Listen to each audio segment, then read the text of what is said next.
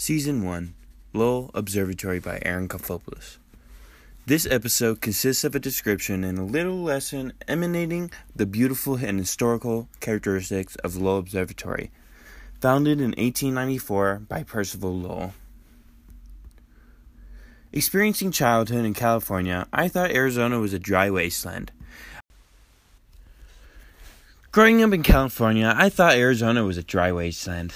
As a number of other individuals, I thought Arizona was a no man's land, and somehow it is home to the biggest ponderosa pine forest in the world.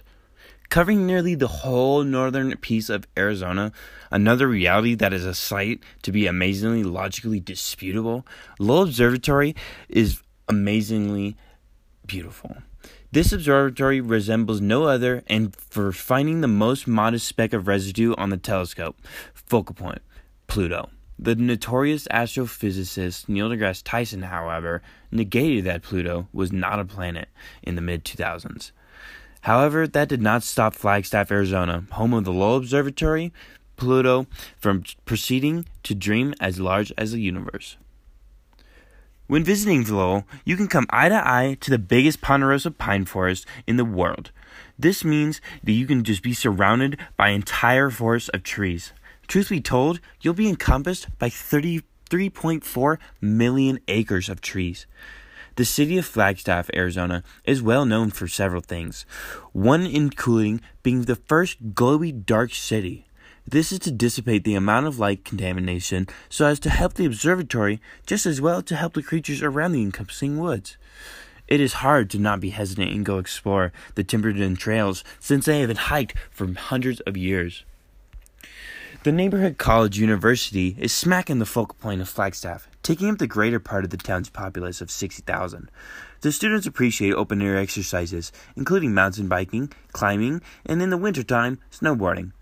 The Lowell Observatory is around a short ways from the university, making it a hotspot for youngsters, voyagers, and instructors of all kind. Amid the winter, it tends to be very difficult to get a look at the universe due to cloud inclusion.